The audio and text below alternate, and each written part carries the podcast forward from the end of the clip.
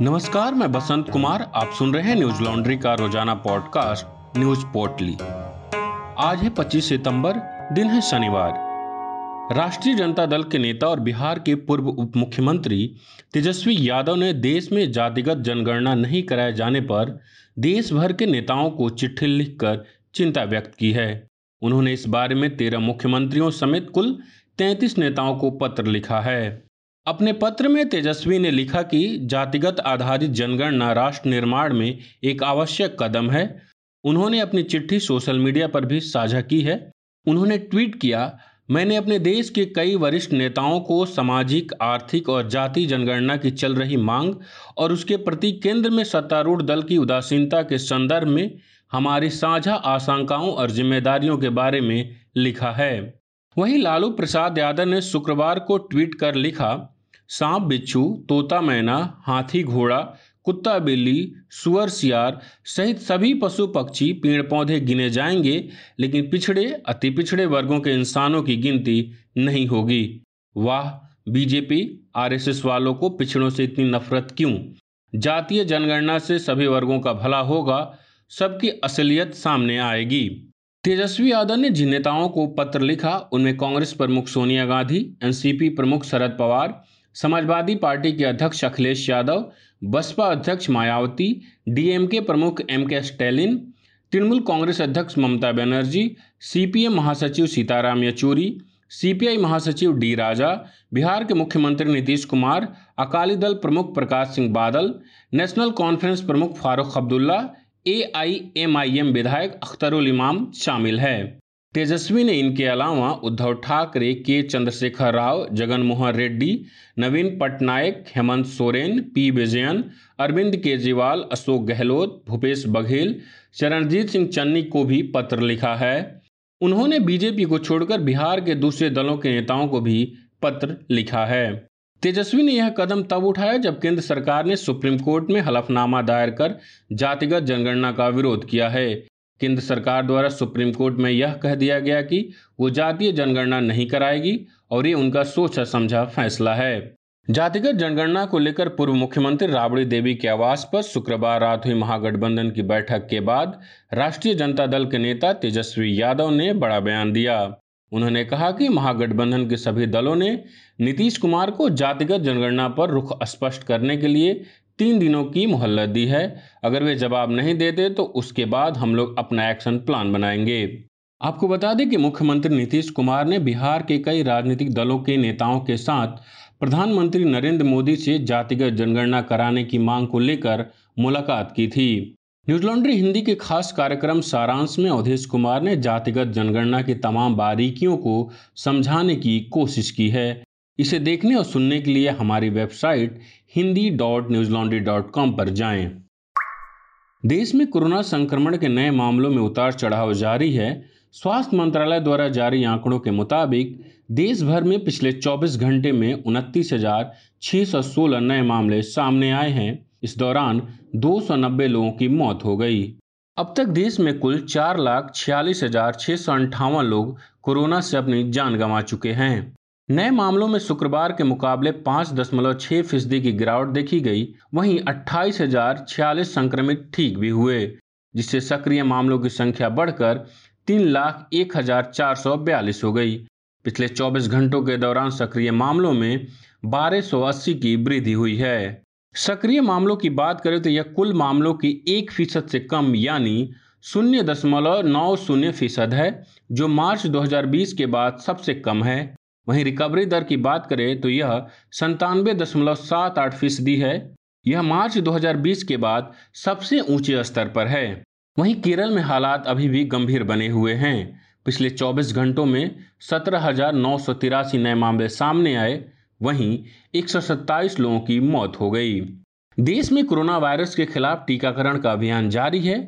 बीते चौबीस घंटों में इकहत्तर लाख चार हजार इक्यावन डोज टीके लगाए गए। अब तक कुल वैक्सीनेशन चौरासी करोड़ नवासी लाख उनतीस हजार एक सौ साठ डोज लगाई जा चुकी है। केरल हाई कोर्ट ने कहा है कि पक्षकारों के बीच विवाह के जरिए समझौता पॉक्सो एक्ट के प्रावधानों के तहत बलात्कार के आरोपी के खिलाफ आपराधिक कार्रवाई को रद्द करने का आधार नहीं है।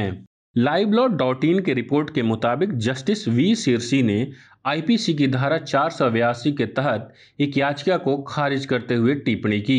उन्होंने कहा, बलात्कार न केवल पीड़िता के प्रति किया गया एक बहुत ही गंभीर और अमानवीय अपराध है, बल्कि यह उसके रिश्तेदारों और पूरे समाज पर भी बहुत गंभीर प्रभाव डालता है। जब अपराध की भयावहता इतनी गंभीर और जघन्य है कि न्याय की भावना सदमे में है, इसलिए पक्षों के बीच समझौता और बाद में उनके बीच विवाह एक आपराधिक मामले में कार्रवाई को रद्द करने के लिए विचार का विषय नहीं है। यह टिप्पणी उस मामले में आई जहां अभियुक्तों ने सत्रह साल की एक नाबालिग लड़की का दुष्कर्म किया। इसमें आरोपियों पर भारतीय दंड संहिता की धारा तीन सौ छियासठ ए, तीन सौ छिहत्तर, चौंतीस और पॉक्सो एक्ट अधिनियम दो हज़ार दो के तहत दंडनीय अपराधों के लिए मामला दर्ज किया गया था।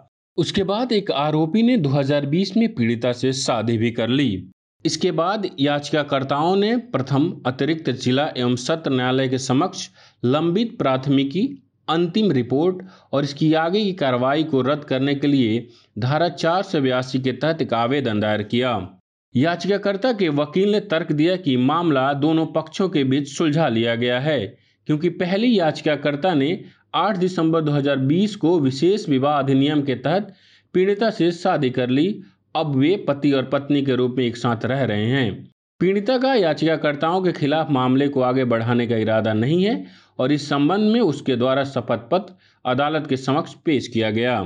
न्यायालय के समक्ष विचार के लिए यह प्रश्न रखा गया कि क्या सीआरपीसी की धारा चार सौ बयासी के तहत शक्तियों का प्रयोग करने वाले पक्षों के बीच समझौता हो गया। इसके मद्देनजर एक नाबालिग लड़की के साथ बलात्कार के अपराध के लिए दर्ज प्राथमिकी और परिणामी कार्रवाई को रद्द किया जा सकता है।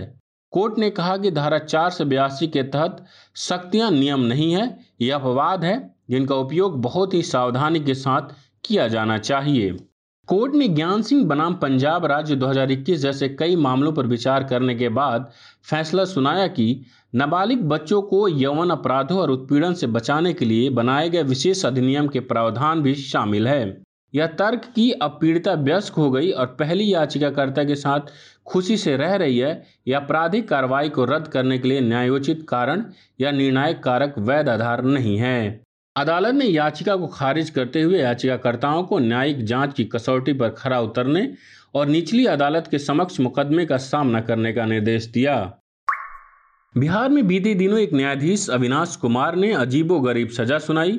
दरअसल कुमार ने छेड़खानी के एक आरोपी को जमानत देते हुए कहा था कि आरोपी पश्चाताप करने के लिए अपने गांव में सभी महिलाओं के कपड़े धोएगा और इस्त्री करेगा। इस आदेश को लेकर लोगों ने हैरानी जताई थी। अब खबर आ रही कि कुमार को पटना हाई कोर्ट ने न्यायिक कार्य करने पर रोक लगा दी है। एनडीटीवी की सूत्रों के हवाले से लिखी गई रिपोर्ट के मुताबिक शुक्रवार को जारी एक प्रशासनिक आदेश में अदालत ने मधुबनी जिले के झंझारपुर अनुमंडल में अतिरिक्त जिला एवं सत्र न्यायाधीश के रूप में पदस्थ अविनाश कुमार को अगले आदेश तक कोई न्यायिक कार्य नहीं करने का निर्देश दिया है। कुमार पूर्व में भी ऐसे ही आदेश दे चुके हैं। प्रभात खबर की रिपोर्ट के मुताबिक कुमार ने जिले के डीएम और एसपी समेत कई वरीय पदाधिकारियों के खिलाफ टिप्पणी करते हुए उन्हें सही ट्रेनिंग दिए जाने का आदेश पारित किया था। ऐसे ही एक और मामले में आरोपित को जानवरों को खाना खिलाने की सजा सुनाई थी। प्रभात खबर ने भी अपनी रिपोर्ट में अविनाश कुमार पर हाईकोर्ट द्वारा न्यायिक कार्य करने पर रोक लगाए जाने की जानकारी दी है। पाकिस्तान के प्रधानमंत्री इमरान खान ने संयुक्त राष्ट्र महासभा में दिए गए संबोधन में कहा कि दक्षिण एशिया में अस्थायी शांति जम्मू कश्मीर विवाद के समाधान पर निर्भर है। पीएम खान ने अपने संबोधन में भारत पर निशाना साधते हुए कश्मीर में मानवाधिकारों के उल्लंघन और बीजेपी सरकार पर मुस्लिमों के खिलाफ डर का माहौल पैदा करने का आरोप लगाया। संयुक्त राष्ट्र में भारत की राजदूत स्नेहा दुबे ने प्रधानमंत्री खान का जवाब दिया। बीबीसी हिंदी की रिपोर्ट के मुताबिक दुबे ने कहा, पाकिस्तान के प्रधानमंत्री इमरान खान ने भारत के आंतरिक मामलों को दुनिया के मंच पर लाने और झूठ फैलाकर भारत की छवि खराब करने की कोशिश की है। उनके इन आरोपों पर हमने अपने राइट टू रिप्लाई का इस्तेमाल किया। स्नेहा दुबे ने यूएन में कहा कि पाकिस्तान वो मुल्क है जहां आतंकवादी स्वतंत्र रहते हैं। पाकिस्तान वो मुल्क है जो अपने पड़ोसियों को परेशान करने के लिए पीछे से आतंकवाद प्रायोजित कर रहा है। इससे पहले शुक्रवार को प्रधानमंत्री नरेंद्र मोदी और अमेरिका के राष्ट्रपति जो बाइडेन के साथ एक द्विपक्षीय बैठक हुई, जिसमें भारत अमेरिकी संबंधों, कोविड उन्नीस, पर्यावरण और प्रवासी मुद्दों को लेकर चर्चा हुई। प्रधानमंत्री मोदी ने कहा कि आने वाले दशक परिवर्तनकारी हैं। वहीं बाइडेन ने दोनों देशों के संबंध में नए अध्याय पर अपनी राय रखी। राष्ट्रपति बाइडेन ने कहा कि मुझे लगता है कि दुनिया के दो सबसे बड़े लोकतंत्र भारत और अमेरिका के बीच संबंधों को मजबूत और करीबी होना तय है और मुझे लगता है कि ये पूरी दुनिया के लिए लाभ दे सकते हैं। आप जानते हैं कि न्यूज लॉन्ड्री किसी से विज्ञापन नहीं लेता, हम आपके सहयोग से काम करते हैं। ऐसे में अगर आप चाहते हैं कि जनहित की खबरें आप तक बिना किसी दबाव के पहुंचे तो न्यूज लॉन्ड्री को अपना सहयोग दें। न्यूज लॉन्ड्री को सब्सक्राइब करें और गर्व से कहें, मेरे खर्च पर आजाद हैं खबरें। आज के लिए इतना ही। आपका दिन शुभ हो। धन्यवाद। न्यूज लॉन्ड्री के सभी पॉडकास्ट ट्विटर, आईट्यूज और दूसरे पॉडकास्ट प्लेटफॉर्म पे उपलब्ध हैं। खबरों को विज्ञापन के दबाव से आजाद रखें। न्यूज लॉन्ड्री को सब्सक्राइब करें।